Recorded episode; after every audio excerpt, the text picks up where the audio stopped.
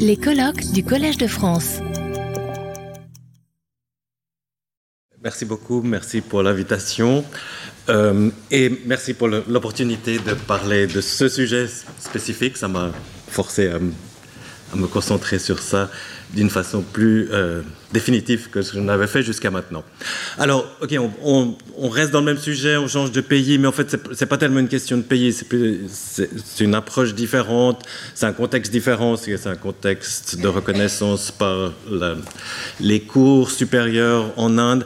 C'est aussi un contexte qui est très différent de ce dont on peut parler dans le reste du monde, dans le sens qu'il y a cette reconnaissance qui met en place un, cadre fort sur la religion plutôt que sur les aspects écocentriques qui souvent sont à la base des discussions sur les droits de la nature. Donc, euh, en fait, je ne suis pas sûr qu'on peut encore déjà parler d'effectivité, d'une part parce que les décisions dont je vais parler là, elles sont en attente d'une résolution finale à la Cour suprême, mais aussi parce que c'est plutôt en termes d'un discours nouveau qui est en développement et qui reflète d'autres choses, d'autres développements en Inde. Alors, juste pour commencer et pour donner un, bref, contexte, euh, ok, je pense que pour beaucoup de gens, c'est rien de particulièrement nouveau, mais enfin, il faut peut-être leur dire.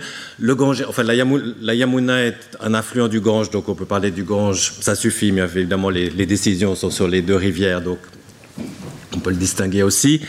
Euh, sont toutes deux des rivières qui sont dans un état catastrophique au moment où elles arrivent dans les plaines et les plaines qui, se, qui vont jusqu'au jusqu'au Bangladesh, jusqu'à la, jusqu'à la mer. Au niveau de l'Uttarakhand, qui est l'état où ont été prises les décisions, on a la, vision idyllique. Euh, Peut-être que j'ai juste mis deux photos, beaucoup moins que Sacha, euh, pour vous donner une vague idée de ce dont on parle, de quoi on parle. Euh, au niveau de la montagne, il y a la vision idyllique qui reste, mais la vision idyllique est bien sûr entachée de barrages de plus en plus importants et nombreux, euh, à part des tas d'autres interventions de développement euh, qui peuvent euh, souiller cette image idyllique. Au niveau de la situation dans les plaines, qui est évidemment là où les centaines de millions de gens qui dépendent du fleuve vivent, c'est catastrophique, c'est catastrophique et de plus en plus catastrophique, plus ou moins plus on, plus on avance vers, euh, vers Calcutta ou vers le Bangladesh. Alors évidemment, ces deux rivières sont d'une importance extrême du point de vue écologique, parce que contrairement au Wanganui, dans ce sens-là, c'est des, des fleuves monstres, enfin c'est des rivières monstres, même la Yamuna. La Yamuna peut-être est importante aussi parce que c'est la, la rivière qui passe par Delhi, euh, et Delhi on transforme la, transforme la rivière en, a, on a, on a un égout, a un égout euh, qui évidemment se régénère progressivement avant de rejoindre le Gange. Mais donc on a des, on a des villes très importantes sur le, le cours de ces rivières. C'est pas de ça qu'on parle quand on quand les juges euh, qui prennent ces décisions qu'on a là jusqu'à maintenant évidemment après ça ira à la Cour suprême euh, discutent de ces rivières. Donc ok on a une importance écologique, une importance sociale, et de développement pour les centaines de millions de gens qui vivent dans le bassin. C'est l'importance économique, ça, euh, ça comprend le gagne-pain individuel autant que les interventions structurelles comme okay, que ce soit les barrages, les industries, les tanneries qui, ont été l'objet de beaucoup de discussions depuis des décennies euh, parce qu'elles causaient beaucoup de pollution euh, dans les années euh, jusqu'aux années 80 en tout cas. Ensuite, il y a aussi l'importance culturelle et religieuse. J'ai mis culturelle avant religieuse, même si c'est la dimension religieuse qui est mise en avant le plus souvent, parce qu'en fait, ce n'est pas que religieux et ce n'est pas que une seule religion, j'y reviendrai dans quelques minutes. Finalement, il y a aussi des questions de juridic juridiction, qui est une des raisons pour laquelle le cas a été envoyé à la Cour suprême, c'est que l'État de l'Uttarakhand n'est qu'un des nombreux États indiens par lequel le fleuve, le Gange et la Yamuna passent. Et en plus, il y a la question du Bangladesh qui transforme ça en une question internationale. Donc évidemment, droit de la nature au niveau d'un État, au niveau de tous les États d'un État fédéral dans ce cas-là. Mais évidemment, ça ne sert à rien de le faire si on ne prend pas en compte les, les, dimensions internationales. Euh, ça serait peut-être encore plus intéressant si c'était l'Indus où il y aurait euh, la Chine, le Pakistan et l'Inde en même temps dans, dans le sens de nous forcer à la réflexion internationale.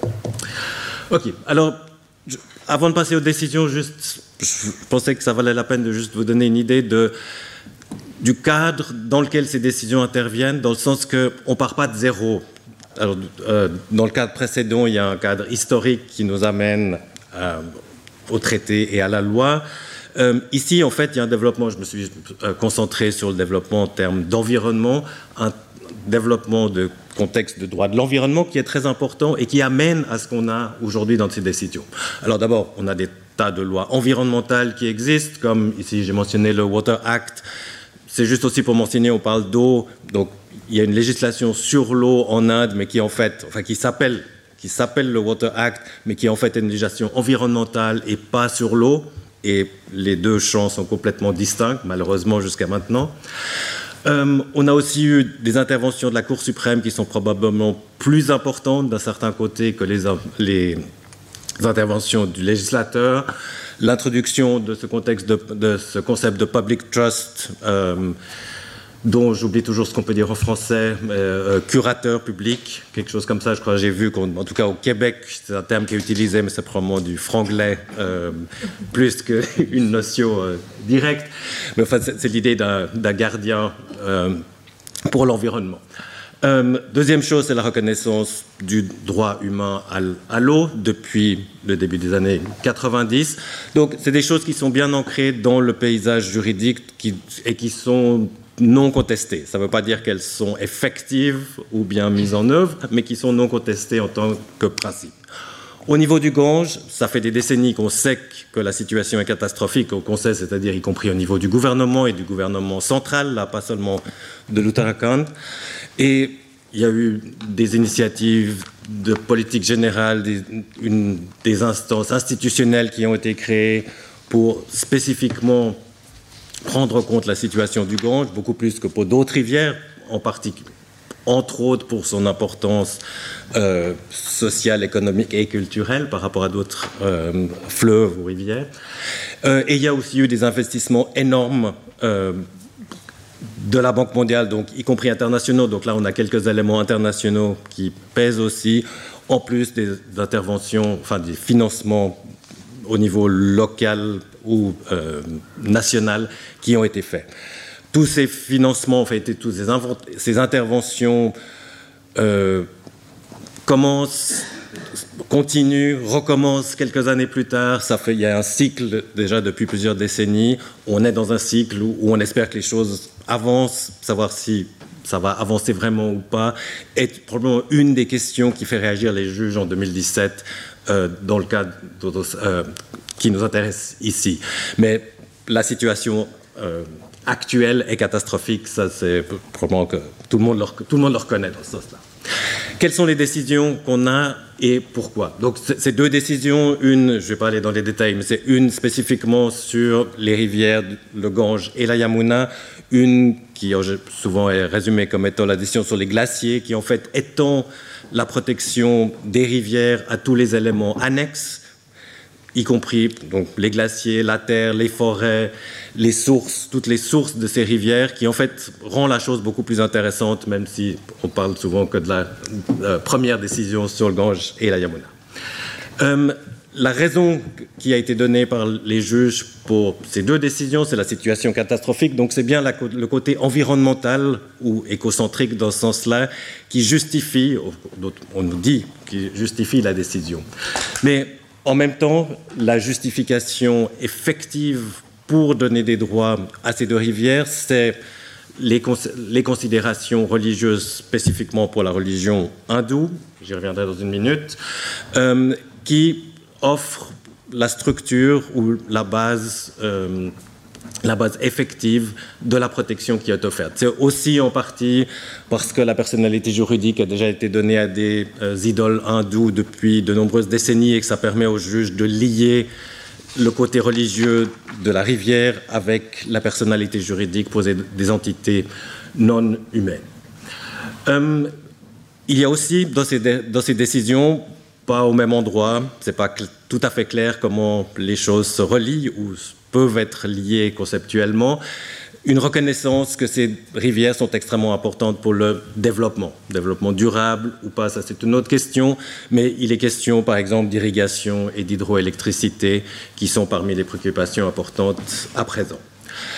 La façon dont la personnalité juridique est et, de la façon dont euh, les juges donnent une personnalité, une face humaine à ces rivières et en nous, en donnant, en, offrant des fonctionnaires du gouvernement comme face humaine, c'est donc beaucoup moins complexe que ce qu'on a en Nouvelle-Zélande. C'est une des raisons pour laquelle les décisions n'ont pas passé du premier coup. D'une part parce que ces fonctionnaires sont probablement pas à même de prendre les fonctions qu'on leur a données, d'autre part parce qu'ils ne veulent pas ces impositions supplémentaires de devoir par rapport à la nature et aux populations humaines. Euh, donc, comme j'ai déjà mentionné, ces deux décisions ont été, sont en appel à la Cour suprême depuis 2017. Il n'y a pas encore de progrès, euh, mais ça, c'est normal, ça fait partie du processus. Alors, les je ne sais pas que j'aurai juste le temps. Les, les trois choses que j'aimerais faire, c'est juste prendre quelques éléments de ces décisions euh, pour animer la discussion plus tard. La première chose que, qui me semble qu'on voit dans ces décisions, c'est que plutôt que cette opposition entre écocentrisme et anthropocentrisme dont on parle beaucoup en termes de droit de la nature, ici on a beaucoup plus une reconnaissance du fait que les rivières dont on parle tombent dans un contexte social, culturel et religieux si on veut, mais les humains vivent dans ces rivières. Évidemment, dans un contexte comme l'Inde, c'est pas possible de faire autrement. Dans le contexte du Gange en particulier, ce serait probablement pas possible de faire autrement. Mais c'est aussi une reconnaissance pragmatique du fait qu'on ne peut pas avoir une vision purement écocentrique de la protection de ces rivières. Il y a de plus une considération des personnes qui vivent dans le contexte. Et ça, je ne vais pas aller en détail, mais j'ai juste euh, marqué ici euh, qu'on parle des mendiants, on parle spécifiquement des mendiants euh, sur les, les, grattes, donc les, les, escaliers qui, les escaliers qui mènent à la rivière. Et là, il y a une mention spécifique que ces mendiants contribuent à la pollution. Ça, c'est pas particulier. On a beaucoup de cas où les pauvres sont ceux dont on nous dit qui contribuent à la pollution des rivières ou de l'environnement et il faut donc les enlever. Par contre, il y a aussi des habitants de la région des bassins de la Yamuna et du Gange dont on dit qu'on peut les coopter dans la résolution, dans la gestion de la face humaine de ces deux rivières. Donc il y a différents niveaux auxquels les populations humaines sont reconnues. Clairement, il y a des questions d'inégalité et d'inéquité qui entrent en compte, qui doivent, être discutées beaucoup plus en détail. Euh, la question de la religion est très compliquée, aussi un peu controversée à l'heure actuelle, comme probablement beaucoup d'entre vous le savent. Donc, il est logique, dans un pays où 80% de la population est hindoue, que la rivière qui est le fleuve qui est le plus sacré soit lié à la religion. Mais évidemment, pour donner juste un exemple, hein, c'est un fleuve qui est aussi fini au Bangladesh, en partie. Donc évidemment, ce n'est pas que pour les hindous que ces rivières sont très importantes. Par ailleurs, il est clair en pratique de ce qu'on sait, mais évidemment on parle de centaines de millions de personnes, donc personne n'a jamais, personne n'a jamais fait ça en détail, euh, que ce qui est plus important, c'est les considérations de gagne-pain au niveau individuel, au jour le jour, que les questions religieuses, si on devait vraiment mettre des priorités. Donc, on en, on en retourne peut-être à des questions de droits fondamentaux, droits fondamentaux humains plus que naturels dans ce sens-là, qui peut-être priment sur les considérations religieuses et ou écologiques. Donc, vraiment, on parle de différentes choses, même si la décision essaye de nous dire que c'est tout pour la religion. Clairement, il y a beaucoup d'autres choses. Et en plus, ça voudrait dire qu'on ne prend pas en compte les minorités. Alors, ce qui est très intéressant, évidemment, dans ce cas-là, c'est que très souvent, les questions de droits de nature, on nous dit que c'est les populations autochtones, donc les minorités dans les pays qui sont protégés à travers ces droits ou dont on reflète leur conception de la nature. Ici, on a tout l'inverse. Et on a l'inverse dans un sens qui aussi semble exclure certaines minorités et où admettons même si on admet, même si on enlève le côté musulman pour l'Inde et ou le problème du fait que le Bangladesh est un État musulman dans, dans ce sens-là. Maintenant, au niveau de la question du visage humain de la rivière, donc comme en fait j'ai déjà mentionné, les fonctionnaires qui ont été mis en place ne peuvent pas faire leur travail. Enfin, je veux dire, on, on, estime qu'ils ne peuvent pas faire leur travail parce que c'est les mêmes fonctionnaires qui, jusqu'à maintenant, ont mis en place, enfin, ont mis en œuvre les droits de l'environnement, enfin, pardon, les législations concernant l'environnement, la protection de l'environnement et sur l'eau. Donc, évidemment, ça ne suffit pas juste de leur dire qu'ils sont maintenant la face humaine de la rivière pour que leur comportement institutionnel change. Alors, il y a un autre problème, c'est qu'en fait, on a déjà des instruments qui nous permettraient de faire plus ou moins la même chose. Et ça, c'est une chose probablement qu'on a dans d'autres pays aussi. Ici, de nouveau, c'est pour ça que j'ai introduit cette notion de public trust avant. Le gouvernement, depuis 1996, est déjà le public trustee, donc le gardien euh, des eaux de surface spécifiquement et de l'environnement plus général. Mais la première décision de la Cour suprême était justement sur des rivières. Euh, le problème, c'est que 25 ans plus tard, il n'y a aucune législation qui a défini ce que ça veut dire d'être un public trustee, que ce soit au niveau de l'État fédéral ou au niveau des États, et que personne ne s'y est mis en fait. Donc le principe est bien établi, les juristes comme nous peuvent se réjouir du fait qu'on a des dizaines de décisions de différentes cours qui nous répètent que l'environnement est protégé par le public trust. En pratique, plus ou moins, ça ne veut rien dire. Ça ne veut rien dire dans le sens que ça il n'y a aucune effectivité à cette notion et ce n'est pas une notion que personne ne comprend au-delà des cercles restreints des juristes. Euh, d'autre part, il y a aussi la question du fait que la complexité d'un fleuve comme le Gange ne peut pas être gérée uniquement par deux, trois fonctionnaires, comme c'est prévu dans une des décisions, à part le fait qu'il faudrait que ça soit fait à un niveau multi à, différents niveaux au même moment, c'est-à-dire commencer par le niveau local et continuer jusqu'au niveau fédéral, peut-être au niveau international aussi, si on inclut le, Bangladesh à un moment ou à un autre. Donc, visiblement, c'est pas qu'on est démuni en termes de rendre ces droits de la nature effectifs s'ils existent, c'est peut-être d'autres problèmes qu'il faut résoudre d'abord en termes de l'agenda environnemental en tant que tel. Donc il y a visiblement d'autres considérations qui viennent. Peut-être qu'on ajoute une couche sur quelque chose qui est déjà, qui est déjà existante, mais qui a besoin d'être euh, rendu plus effectif. Ok, j'ai juste mentionné là aussi qu'il y avait, on peut aussi passer par le biais des générations futures pour probablement faire quelque chose de relativement similaire. J'ai encore deux minutes. Euh, un autre aspect, c'est un aspect que j'ai entendu pas mal de gens en parler, donc je pense que ça va revenir dans la discussion, c'est l'opposition droit et devoir. Donc on a parlé beaucoup de droit ce matin. Euh, ici, donc, on parle de droit de la nature, ce qui voudrait dire devoir d'autres, mais en fait, il n'y a pas que ça. Il y a aussi le problème, et c'est spécifique en Inde, mais c'est un problème un peu plus général qu'on voit euh, arriver dans d'autres contextes, c'est qu'il y a de plus en plus une idée qu'il y a des devoirs des individus plutôt que des droits fondamentaux, droits humains contre devoirs, devoirs humains fondamentaux. En Inde spécifiquement, la Constitution reconnaît des devoirs des individus concernant l'environnement, concernant la protection de l'environnement. Et ce qui devient intéressant, c'est de savoir si les devoirs sont plus importants que les droits, ce qui est de plus en plus une considération importante en pratique au vu de de ce qu'on voit euh, des développements politiques et juridiques qu'on a. Donc, c'est vraiment, vraiment, difficile de parler simplement de devoirs et de droits, surtout que dans le cas de ces décisions, on nous dit au départ que ces droits de la nature sont des droits fondamentaux équivalents, plus ou moins équivalents aux droits fondamentaux, c'est-à-dire aux droits humains, vu que c'est le langage utilisé en Inde pour parler des droits de l'homme. Euh, si ils sont équivalents, ça veut aussi dire que les devoirs seront équivalents, les devoirs constitutionnels qui existent déjà. Donc on parle bien de, je parle d'une situation où la Constitution reconnaît ces devoirs déjà depuis les années 70. Donc c'est rien de nouveau, mais c'est quelque chose qui se développe, qui s'est développé relativement lentement.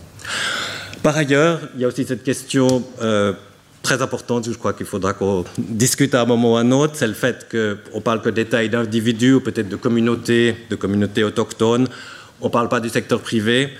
Euh, au bout du compte, les activités de développement qui causent la pollution très importante de ces fleuves, évidemment, ce n'est pas les seuls, hein, mais dans, cet exemple particulier, est le fait, pour la plupart, du temps, pour la plupart des cas, d'intervention du secteur privé. Il y a donc une question de différents acteurs et comment est-ce qu'on implique les différents acteurs dans la réalisation des droits de la nature. Cet équilibre, visiblement, on ne l'a pas encore trouvé, en tout cas dans ce cas-là, il n'a pas été trouvé du tout.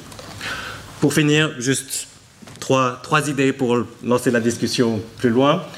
Euh, si on a des droits, de la, si on a des droits des rivières ou des droits de la nature plus, plus généralement, ça nous permet, dans le contexte de l'Inde spécifiquement, mais il y a beaucoup de pays qui suivent le même modèle, de repenser la structure d'accès à l'eau qui est liée au droit à la terre ou au droit de propriété. Malgré qu'on nous dise depuis des décennies et des siècles que l'eau est tellement particulière qu'on doit avoir un régime juridique différent, en fait, en pratique, même si on a un droit, un droit de l'homme à l'eau, un droit fondamental à l'eau, de l'autre côté, ce qui compte vraiment en pratique, c'est l'accès à l'eau à travers les droits le droit à la terre. Et le droit à la terre, il comprend le droit euh, à l'accès aux rivières aussi. Donc évidemment, on est en plein là-dedans. Euh, la deuxième chose que les droits de la nature nous permettent de faire, c'est de repenser, en bref, le concept de développement durable. Mais, contrairement à, je crois, souvent ce dont on nous parle, qui est principalement l'opposition écocentrique, anthropocentrique. Je crois qu'on est toujours dans la même dynamique. Il y a la nature, la société, l'économie. La, grande différence avec le développement durable, c'est qu'ici, on a clairement la nature en première priorité, plutôt qu'en modèle d'intégration, comme on a eu depuis des décennies avec le développement durable. Finalement, s'il y a une chose que ces questions de droit des rivières ou droit de la nature nous permettent de repenser, c'est l'importance qu'on a donnée depuis les années 70 ou même avant aux données scientifiques comme étant la base de la réglementation environnementale. Donc, c'est pas du tout pour dire qu'on veut déplacer l'un pour remplacer quelque chose, mais pour ajouter une couche, ajouter une couche qui nous permet de reconnaître que les considérations locales, les considérations culturelles, peut-être religieuses, ça, ça peut être à discuter, mais en tout cas locales, sociales, euh, culturels sont aussi des éléments qu'on veut pouvoir prendre en compte en termes de développement du droit de l'environnement ou de l'eau. Merci. Merci beaucoup. Merci, merci beaucoup, Philippe. Je, soulignerai une chose parce que tu ça, fait un lien avec ce dont on a discuté ce matin. Je crois que c'est dans ton papier où tu dis que le juge indien finalement a entendu parler de la législation en Nouvelle-Zélande ah oui, bien sûr, ça j'ai oublié de dire. Oui, oui, c'est pas du tout comme ça. En fait, c'est l'avocat, l'avocat qui a entendu parler de ce qui se passait en Nouvelle-Zélande. Voilà, donc l'avocat entend parler. C'est bien Wanganui d'abord. Mais, mais, la loi, la première indienne et la loi Teotihuacan sont votées le même jour, pourtant. Non, c'est dix jours après, c'est une semaine après. C'est vraiment très proche. Donc ce que l'on appelle, euh, ce que l'on a appelé la fertilisation croisée, finalement, elle joue aussi avec les médias, et ça peut rendre service pour la créativité euh, judiciaire. Voilà, je te remercie. Donc, euh, je vais maintenant donner la parole à Mele Matslu, qui est professeur euh, euh, à Kiel University, et je suis très contente qu'elle ait pu être avec nous aujourd'hui. Elle a la grande responsabilité de nous dire finalement, est-ce qu'on peut transposer ces initiatives de reconnaissance des droits de la nature au plan international? Retrouvez tous les contenus du Collège de France sur www.colège-2-france.fr.